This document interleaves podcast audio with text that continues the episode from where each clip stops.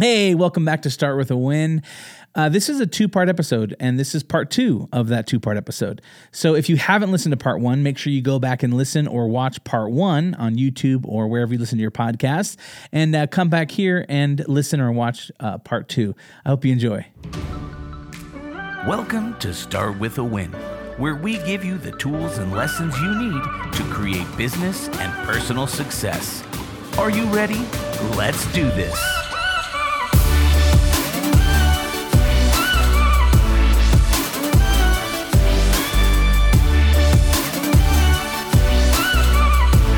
Heath, I have a question for you about working for Bill and the Patriots.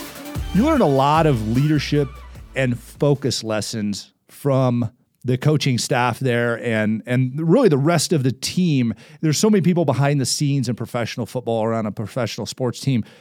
What were a few of the key leadership lessons that you found most impactful to you? I think it's really what you just talked about.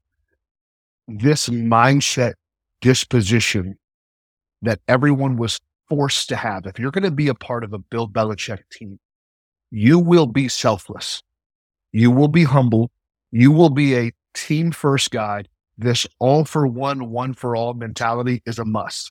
The beautiful part of how Bill so ingrained this into this team is that if you were selfish, if you were that, what we call a cancer on an NFL, team, you will stick out like a sore thumb. So if you're not going to die to sell and, and live to play for the team mentality, within weeks, you will be miserable in that locker room. Not because of the pressure that Bill and ownership is putting on you, because of the great leaders that Bill had created and breathed life into to truly believe what you were just talking about. That, hey, listen, when everyone is focused on the team, when everyone is dying to sell and thinking team first, everyone rises to the top. I tell people all the time, even from the stages that you've heard me on, you know, um, extraordinary teams make ordinary players appear extraordinary. So when everyone realizes that whether you're Tom Brady, Bill Belichick, you have ordinary talents. There's things that I'm just ordinary in, right? But there's also places where I'm extraordinary. And so if everyone's willing to say, Hey, I need help in certain areas, but I can help you in a lot of areas. I'm going to have these extraordinary teammates pull me up out of my ordinary spots. The Miami Dolphins cut me. I wasn't good enough for the Miami Dolphins. The Miami Dolphins had won two games when they cut me. The three time reigning Super Bowl champs picked me up. All right. So there's a deficiency already, right? So Bill Belichick says, Hey, you're good enough to play for me. They had just won their third Super Bowl in four years, taken even two weeks ahead. I go back down to Miami as a part of the New England Patriots. I end up being the MVP of the game against the team that just cut me. A fullback, I have 100 plus all purpose yards. Now, did my football talent in two weeks change at all? Not a chance. I was placed with an extraordinary team. And so I took my ordinary talents and I bought in hook, line, and sinker. Let me humble myself. Let me find a way to be a part of this extraordinary team and then I'll watch my ordinary talent rise to the top. And that's all that took place. And I did that for four years. Bill taught me so many leadership principles, all having to do with this foundational truth of will you humble yourself? Will you be a part of the answer instead of part of the problem? And so we had so many great talents there, but every single one of those great talents was willing to put their butt on a bench for 60 minutes on a Sunday for that team to win a game. And then because we had 53 men that truly believed that was the best way to do it, everyone looked better. Every other team in the in the NFL was coming to try to pluck players from Bill's team. I made more money in New Orleans than I ever would have made in New England because I bought into the Belichick way. And so this system of serve the team, serve the team, serve the team ultimately benefits the individual player. That's incredible. First of all, that had to be an interesting feeling stepping back onto the field in Miami. You, it was uh, awesome. That, you know, you're probably walking out of the tunnel going, do these people hate me? Did you get booed when you were coming out? Listen, I was a fullback. They barely even knew my name. But you ran out was, with a group of people. I, yeah, And I was a Florida boy though, so playing for the Miami Dolphins, kind Yeah. of you know, Palm Beach, Florida, so an hour south in Miami. That's like the home team. But talk about fears and insecurities, Adam. I remember I'm I'm 25 years old at the time, and I remember being in the in the Westin in Fort Lauderdale, Florida, as a part of the New England Patriots. I barely knew the playbook, and I remember crying before that game because I was so fearful. I was still so embarrassed. I'd never been cut from anything. I had always kind of been this player that just made it happen. And so there were so many different insecurities flowing in and through me. And now I'm a part of this team. I don't even know the playbook. I'm in over my head. And yet then I go in there. And the beauty of that day, literally the first play, Adam, Corey Dillon, who's this beast tailback, 10 years in the NFL, probably 12, 13,000 yards rushing. The, he, we, we didn't even run a play, Adam. And he taps his head like this, meaning he's hurt and he needs a break. We had a false start on the first play of the game. Corey's like, I'm backup. There's nobody else. Everyone else is hurt. So I'm I'm going in. I don't even know the playbook. Tommy looks at me. Tom Brady's like, hey, I got you. You ask. If you don't know something, ask. I'll get you in the right position. We got you. Let's go. First first run was like 15 yards, first down, and the rest was history. But I got thrusted into a position where a great team and great leaders and great teammates lifted me up and made me look way better than I ever was. Standing on the shoulders of giants. Yeah. So it's Yeah. truly an amazing concept when when you surround yourself with amazing people you become more amazing. It's the the old jim rohn quote you're the average of the five people you spend the most time with so choose wisely. And uh and you you got an opportunity to stand with some amazing people and it you became an amazing human being and, and player and everything and that's so cool to see. So let's let's get a little bit further into your career here um, we've talked about some of these successes some of these failures you moved on into uh, broadcasting uh, you did eight years as an analyst. Tell me, how was that? I mean, it's it's it's fascinating to to listen to the analysts talk about the game because you've been there, done that. But what was it like in that space? Oh, I loved it. I, listen. There's nothing like playing in Super Bowls, or nothing like being in that kind of that war with your boys. But there was a real joy to kind of sitting in that Fox booth or that that booth with NFL Network and getting to kind of bring the fans at home into a world that I'd been caught, taught by Mike Holmgren and Nick Saban and Bill Belichick and Sean Payton, because so many people love the game of football, but their experience ended at high school, right? And so the joy of kind of bringing the game to life for people that so loved and are just passionate about the game, it was such a it was such a great joy, you know. And then for a fullback who don't really get those jobs, you know, to to start building a brand, it was uh it, it was a special run, and I, I thoroughly thoroughly enjoyed it. Awesome. Um, what have you implemented in life from these two major experiences that you've had? I mean, you're you're on career number three now. So you you played. I mean, basically, you grew up playing ball, and you played your career there. Um, you know, longer than the average, and a, way longer than the average NFL star. Um, And then eight years as a as an analyst. What are some of the major lessons that you have brought into this stage of life, and and that you could help our audience understand? Yeah. Um, man, that's a loaded question, brother. Talent doesn't mean crap. You know, Bill Belichick is super talented, but he's a great leader because he practices everything he preaches. No one will outwork him. No one will out sacrifice him. No one will outstudy him. And there might be more gifted play callers and gifted minds in the sense of the game of football, but because he prepares in such a way, he studies people. He's always asking questions, even high school coaches, college coaches, people that would, they, they, they key their pants to be on the phone with Bill Belichick. He's asking for help and resources. Humility marker again. 18 years. Um, he was the most consistent, faithful leader I was around. And so the, the stages that I get to speak on with you, those truths are birthed out of his leadership. But great talent doesn't mean crap because some of the most talented people, uh, players and coaches, were, I hate to say it, and it sounds almost too harsh, but they were waste of space. my eight years in the NFL that network, um, that leadership at the NFL level, men that lack character, men that lack integrity, men that lie to to get ahead.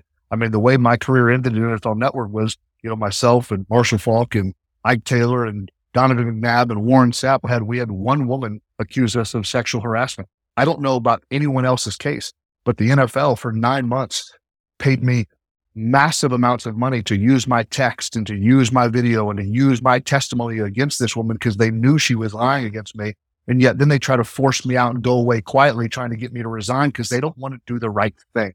And so as talented as the roster was in NFL Network, NFL Network was never as good as Fox Sports because of leadership, because of things not done the right way. And so um, I'm I'm thankful for that challenging season because now it makes me lead from the front, like do the right thing, no matter what it costs you. It might cost you your job. It might cost you financially. It might, who knows what it will cost you, but leadership cost. But at the end of the day, if you're willing to pay the cost to be a true leader, true, fully honest, full of integrity, full of selflessness, you will rise to the top in marriage, in parenting, at RE/MAX, you name it, you will rise to the top.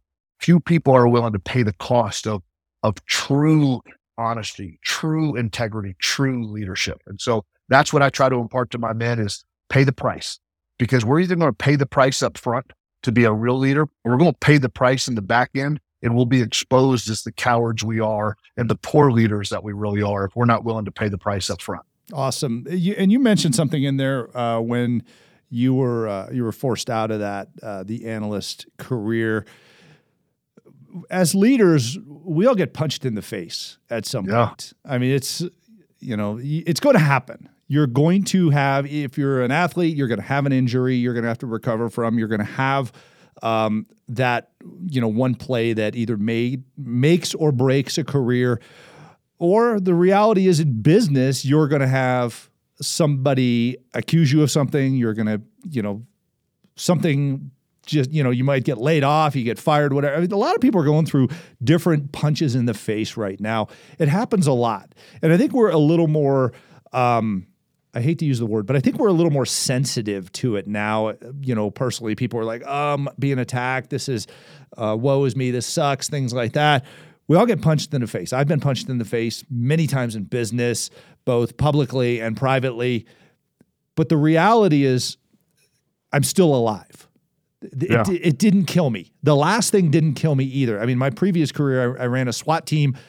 I, I, you know, made it through that too. I, I've, I've lost friends in in the business, in military, all of those things. But the reality is, I'm still sitting here, and I'm going to do my best to show that I'm my best. And I mean, how do you instill that after you've been punched in the gut? You're you're in the gutter. Life is tough because you're like, I got to start over again. I got to hit reset. Um, and you're a resilient man. I mean, a very resilient man. And it's it's amazing to watch you stand up and go, try and get me again because I'm still here. So I mean, yeah. tell me, brother, what? How do you build that resilience and that tolerance for being punched in the face in life, and and know that you know in here and up here you're doing your best? How do you build that? Well, again, a lot of these things I can't take credit for. I, our friendship was afforded to me through Jon Cheplak. Well, my relationship with Jon Cheplak was afforded to me through Michael Hearn. Well, my relationship with Michael Hearn was afforded to me XYZ. And so there's so many things in life that I love to take credit for. When I'm honest with myself, I've had great people love and serve me. I've had great people come alongside me when I was down in the dumps. You know, for me, you know, listen, my gifts are football. I was really good at playing it. I'm really good at speaking it and teaching it. And so when I get fired from NFL Network, I had Fox and ESPN all call me. We know this isn't true, but you know this political climate. We can't touch you. We love you. Hope you land on your feet. I couldn't get a radio high school gig because of the Me Too climate and culture at the time. Everyone knew me. I had polygraph tests. I had I had papers from the NFL. Heath Evans, an employee in good standing, you know, resigning because they were trying to do everything they possibly could not to have to talk about that publicly. I had everything defending me, but I couldn't get a job anywhere. And so I love to say I just sit back and I just never had a bad day and I just kept grinding. But I literally was forced in a position where I had nothing and nowhere to provide for my family. Everything had been stripped away.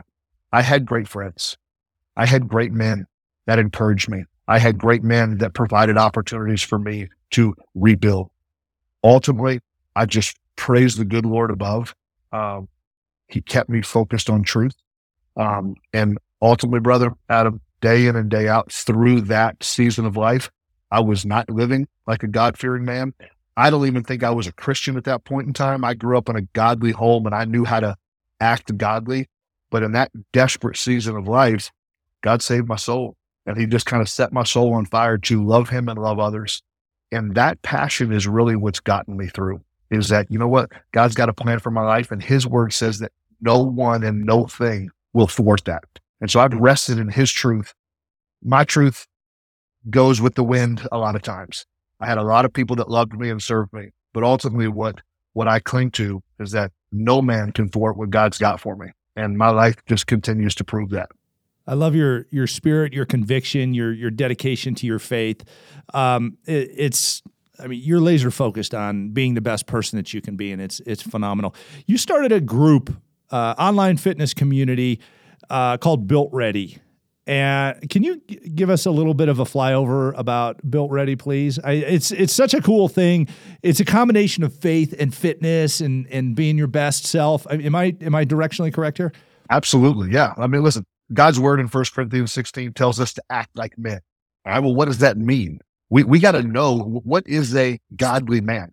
Adam, you know, you've been to these masterminds for years, and how often this message of what what true masculinity is. It, it ebbs and flows. Well, we, we've had a message for thousands of years of, of what does a real man act like, and so we have a free thing that any man is welcome to join.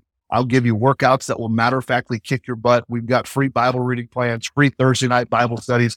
I challenge men all the time. Not a lot of guys do our workouts. They're like, Heath, this is too hard. I'm like, why well, only give you workouts that work. I'm not giving you muscle and fitness three steps it or three sets of six, whatever else. We're going to give you the stuff that helped build my career and that I've learned from some of the greats like Mike O'Hearn and Stan Efferding and Mark Bell and a lot of other guys I've had a privilege to be around.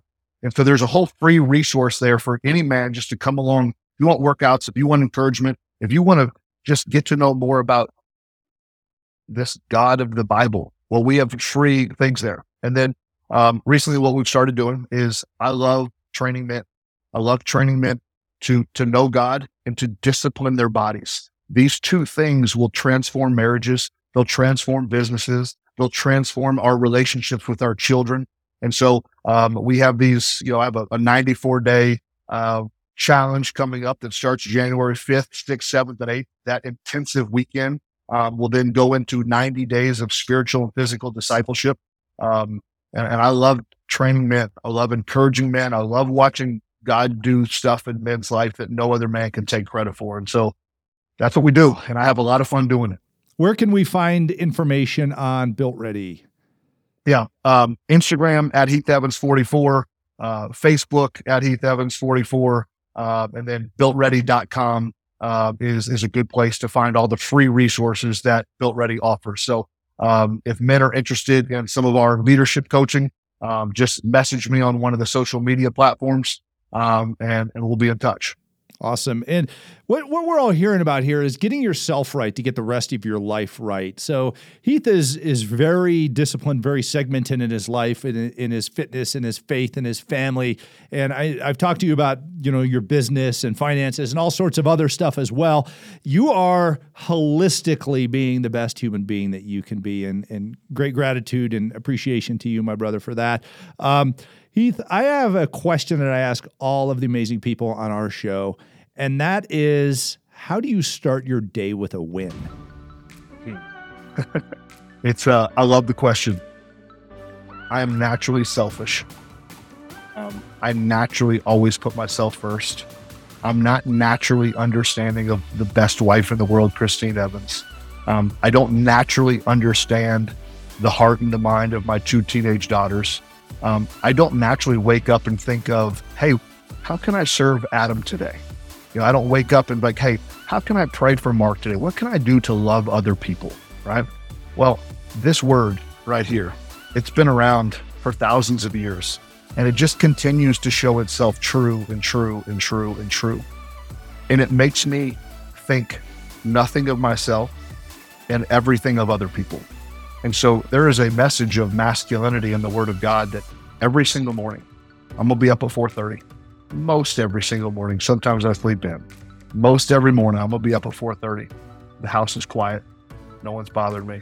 And for about two plus hours, I'm gonna bury my heart and mind in the word of God. And he has transformed my life. He has made me a loving and servant leader. Um, and and this is how I start every day with a win. I, I need to be less like me naturally and more like Christ. Christ was the man's man. And how can I be the man if I don't know the man? And so I spend my mornings getting to know the man. Awesome. Heath Evans, amazing football star, commentator on. I mean, there's a lot you've done, my friend. Uh, fitness teacher, instructor, mentor, guru, uh, and really a great human being, great man, great friend. Thank you so much for being on Start with a Win. Brother, flattered to be here with you, man. Thank you.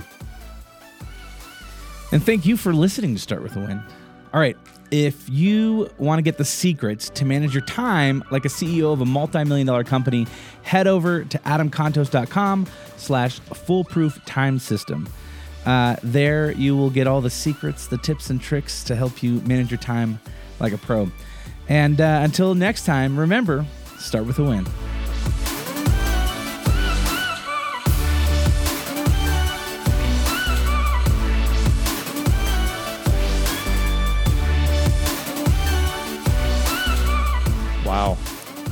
Right. We're on YouTube now. We are on YouTube now. Hello, YouTube people. Hey, guys. Thanks for sticking around. Hey, I got a question for you. What's that uh, sign behind you? Oh my gosh. Well, I have many around the house, but this one just says, others can, you can't. Now, is that is that the idea of like no one don't tell me what I can't do? No, it's it's really the opposite. And so, um, even in the Christian faith, but even in the, the business community, Adam is a far gifted, more gifted leader.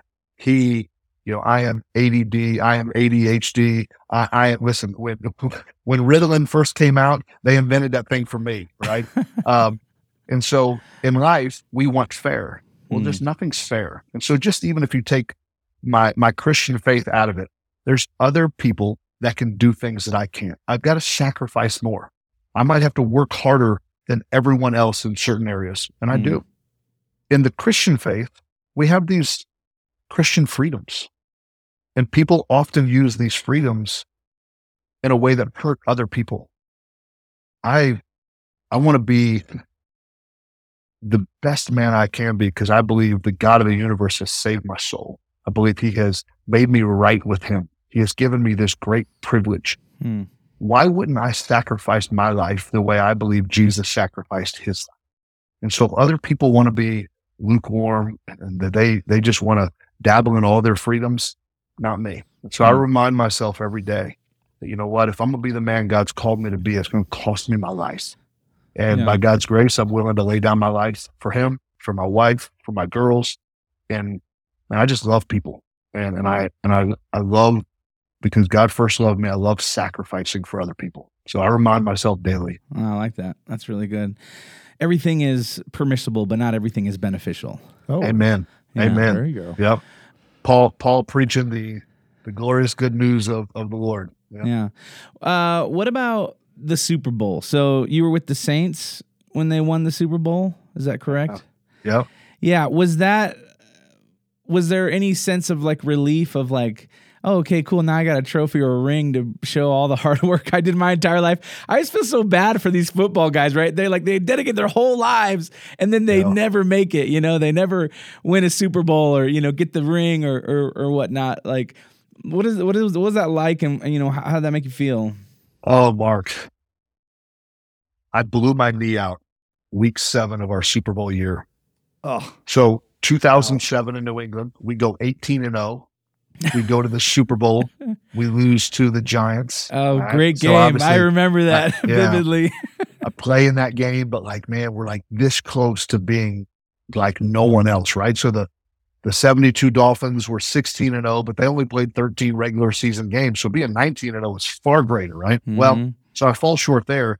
I'm in the middle of the best year of my career in, in New Orleans. And I literally just got voted, you know, midseason all pro, meaning I'm the best fullback in the game, and I blow my knee out. So I get to celebrate my team go on and win without me, simultaneously mourning not being to be a part of that, watching the city of New Orleans just relish that opportunity to be champions after Katrina and everything else. And so talk about like this heart tug of war of, I mean, I remember weeping and crying and celebrating and rejoicing. And it was like, you're a part of the team, but you're not a part of the team. And as a champion, like you want to be out there banging heads with your boys. And Yeah. it never really felt like I was part of that, even though I know I was and the Yeah. team made me a part of it. But Mhm. uh, brutal, awesome season. yeah, that's the best way to sum it up. That's, that's I mean, you know, uh, you said week seven. I mean, you that's a lot of games that you Right. worked with on the front end of that season. I mean, it's you know, you look at it and you go, I'm injured, but I, I got to give you some credit, man. You got the. I mean, you were part of the team that got to week eight. So, Yeah. I mean, uh, you, you look at that, and week eight is like quite a ways down the road in the season. Amen. Well, I always tell Sean Payton, I'm like, listen, you're a great coach, but when I was your fullback, we were the number one rushing team and the number one passing team. You know, when you lost me, you were only the number one passing team. That running game fell way off. Awesome. oh. Awesome. Well, uh, huge gratitude for having you on the show, brother. Um, it's great to see you. My best to you and your family. Um, enjoy the holidays, you know, and, and thank you for your leadership. Uh, and and God bless. God bless you. Thanks for loving on me thanks for leading me, brother. Thanks, brother.